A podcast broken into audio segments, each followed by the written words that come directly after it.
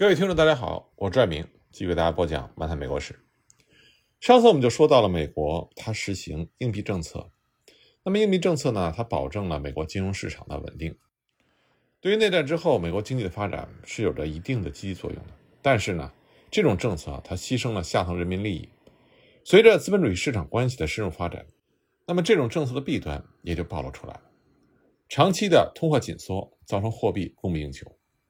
从1869年到1897年，货币的总供应量比总需求量少了2%到4%，人口的平均拥有货币量从1865年的30美金降到了1890年的27.06美金，这就导致利率它持续上涨，债务不断的加重，农业、铁路这些部门日益陷入到困难的境地，这成为了1893年经济危机的爆发原因。这种政策呢，也造成了金融分布的极不均衡。东北部所拥有的货币量超过了西部和南部总和的几十倍，从而控制了这两个地区的货币供应。这种金融分布的地域格局，为东北部银行在西部经营抵押，在南部发放高利贷提供了极为有利的条件。整个东北部呢，从西部抵押中每年的收益可以达到1.8亿美金。但是西部南部的长期的这种萧条的状态，也让这种金融结构的基础非常脆弱，一旦崩溃，就会导致恶性的连锁反应。从当时美国全国的范围来看，纽约集中了当时国民银行全部现金储备的百分之四十以上，华尔街以此就控制了美国全国的各部门、各地区的投资方向，形成了独一无二的垄断地位。摩根集团在一八九三年的经济危机中。有能力动员三百五十万盎司的黄金来支撑当时已经濒临崩溃的联邦信用，这就充分证明了美国内战之后货币政策的实质性的结果，那就是联邦政府以全国的财力支持华尔街，结果导致了白宫也必须仰仗华尔街来支持。至于金本位和副本位的胜负问题，在一八九七年之后已经无关紧要了。黄金的产量猛增，使得货币发行量。从1896年的18亿美金增加到了1901年的31亿美金，物价也提高了一半。国会呢，在1900年毫不费力的就通过了金本位法，结束了旷日已久的金银之争。但是金融体制的改革远没有完成，货币争端的影子在20世纪的美国社会中一直是可见的，直到今天。那么另外一个垄断资本的体现呢，就是美国的铁路。美国内战之后的铁路建设是美国经济发展的缩影，铁路公司也因此成为社会矛盾冲突的焦点。铁路巨头得到了政府的巨额土地的馈赠和津贴，但是他们的贪欲是没有办法满足的，他们还采取掺水股票、回扣、运费率歧视、价格协定等等方式，攫取巨额的非法利润。仅掺水股票的年收入就可以达到二点四亿美金，运费率歧视更是骇人听闻。西部平均运费率相当于东部的四倍，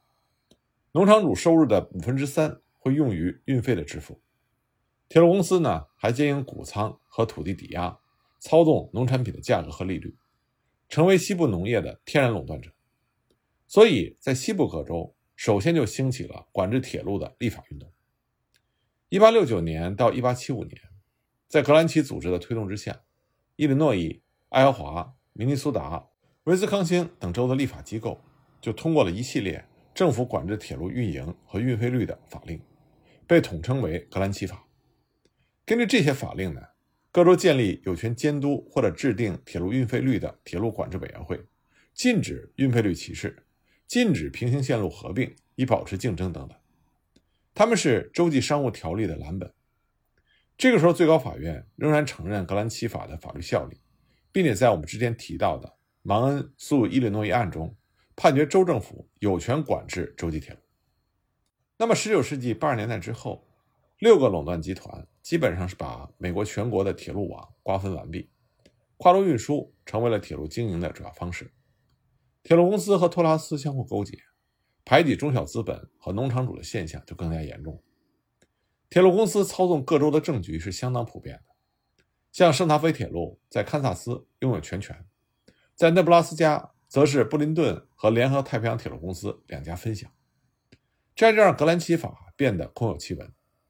剧烈的竞争也造成了运费暴跌，很多铁路公司损失惨重。他们试图订立统一的运费率，但是始终没有成功，所以管制铁路的呼声在美国全国范围之内更加高涨。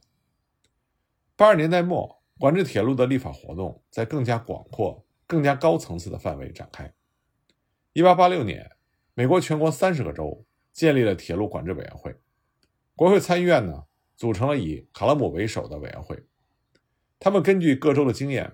提出建立联邦铁路管制委员会的议案。各铁路公司则愿意接受较为宽松的控制，因为没有管制，无情的竞争也让他们损失巨大。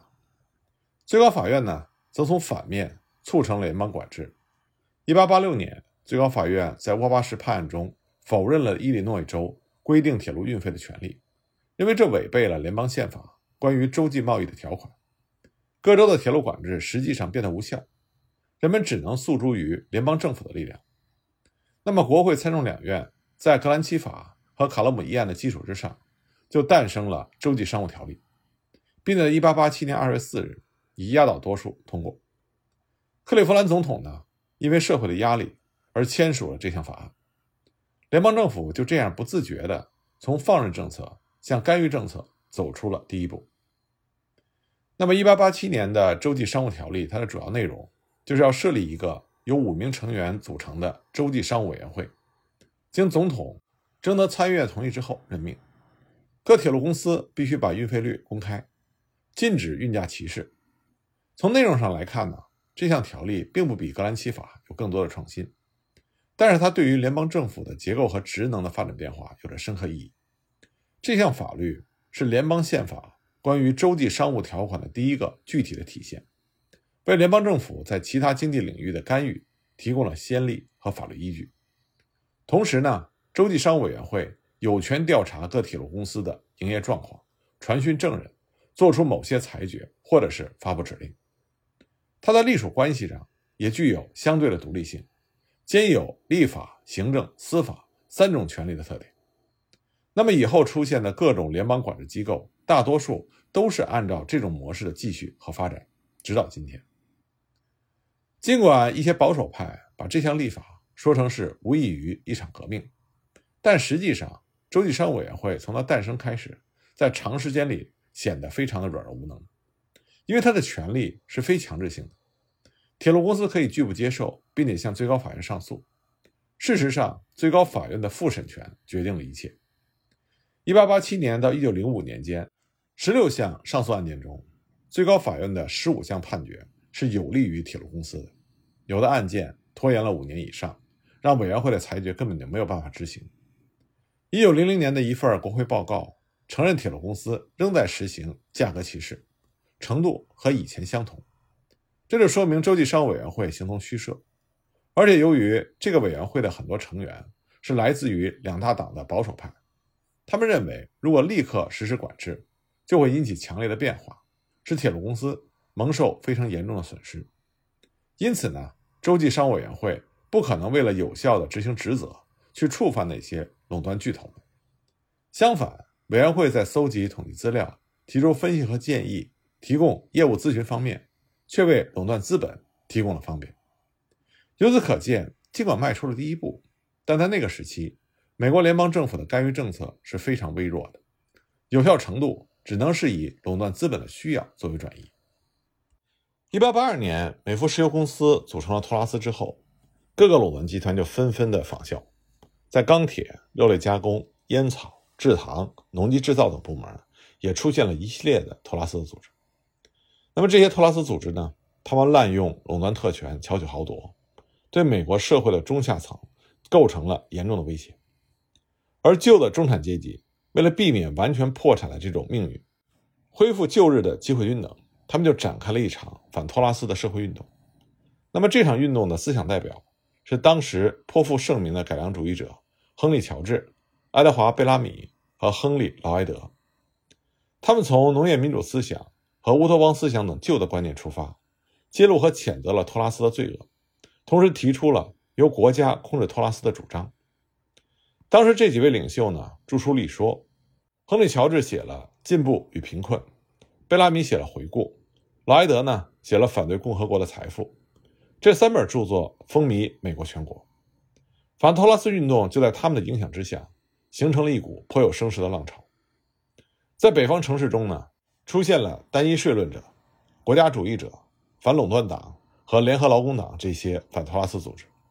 在西部各州，农场主为主体的第三党推动了各州议会通过了一系列反托拉斯立法。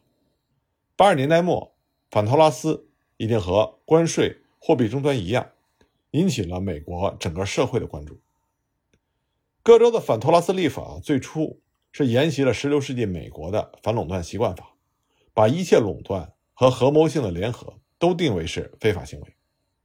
在当时14个州的反托拉斯立法中，以密歇根州的最为完整。它规定，凡是限制、控制、妨碍或者管制产量或者是市场价格的任何合同、协定、默契和联合都是非法，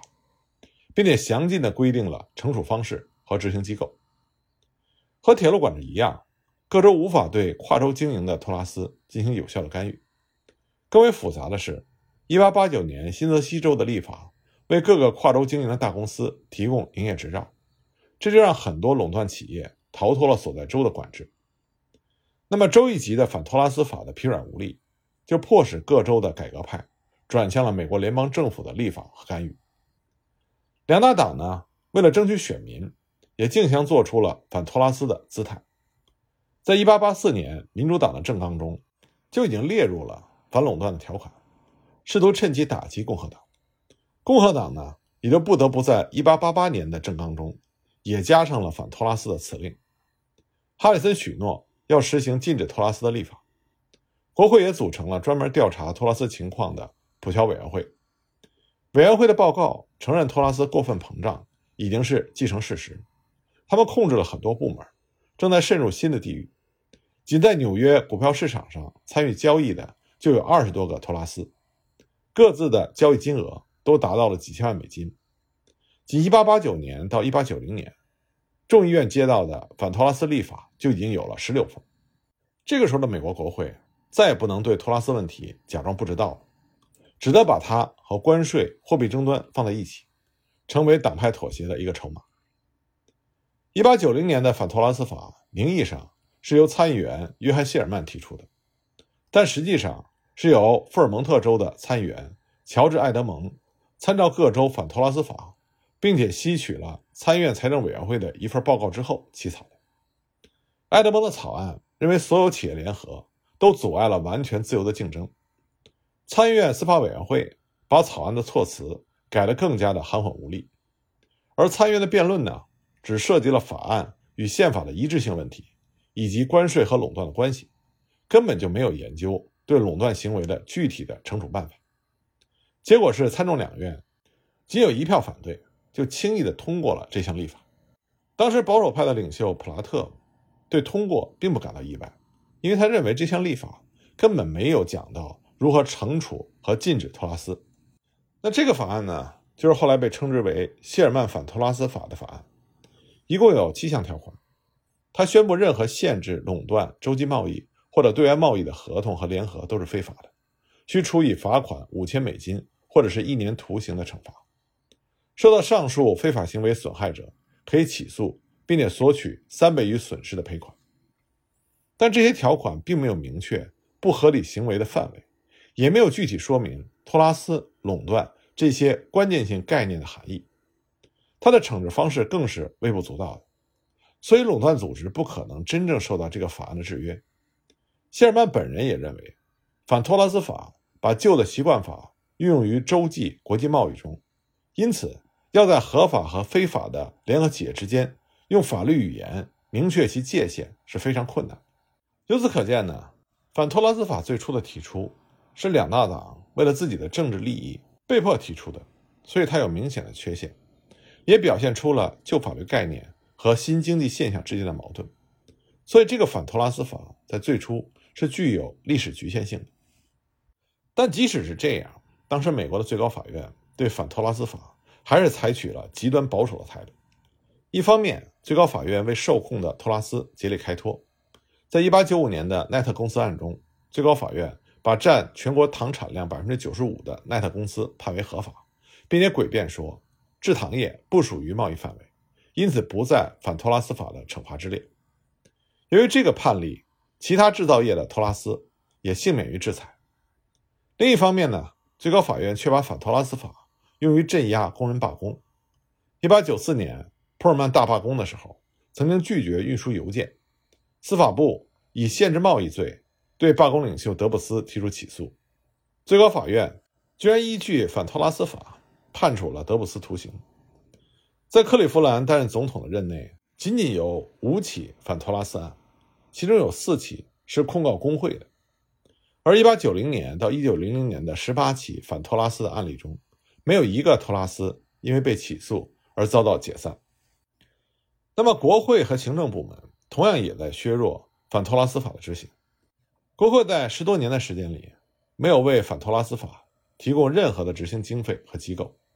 直到1903年，司法部才设立了反托拉斯局，每年经费五十万美金。这根本就不足以去对付数百个巨型的垄断组织。当年的司法部长理查德·奥尔尼等人，在一系列反托拉斯的判案中，都直接支持了最高法院的决定。因此呢，1890年之后，托拉斯的数量反而暴增。仅1899年到1901年间，组成的托拉斯就有一百四十六家。这就让谢尔曼反托拉斯法的种种弱点日益暴露出来，对垄断资本的发展。也产生了不利的影响，